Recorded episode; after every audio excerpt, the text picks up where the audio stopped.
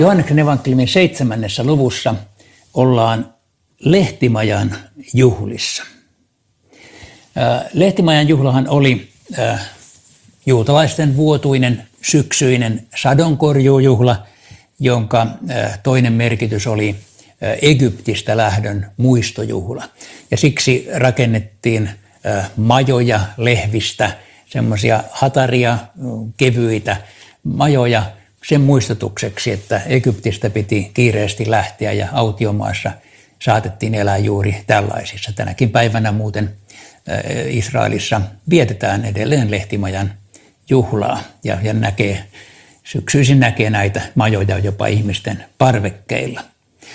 Jeesus ei aluksi ole menossa juhlille, mutta sitten kuitenkin vähän myöhemmin menee. Näyttää siltä, että hän jollain tavalla haluaa ikään kuin salata aluksi julkituloaan, mutta sitten paljastaa kuitenkin myöhemmin itsensä.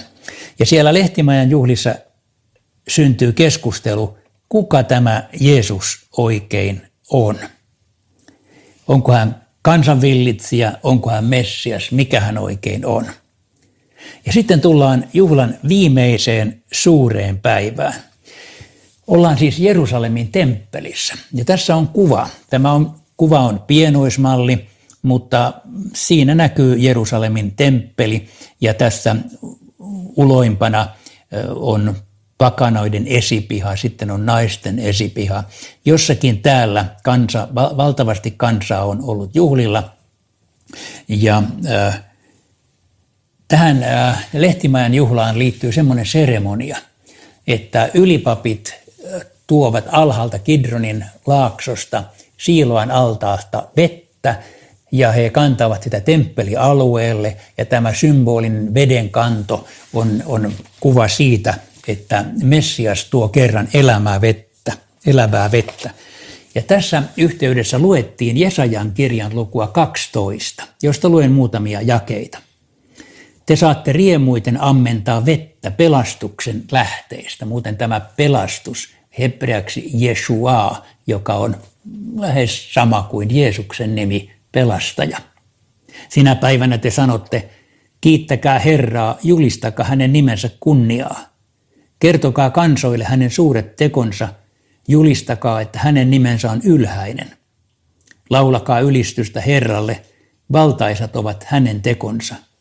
Levitköön tieto niistä yli maan piirin, huutakaa ja riemuitkaa te Sionin asukkaat.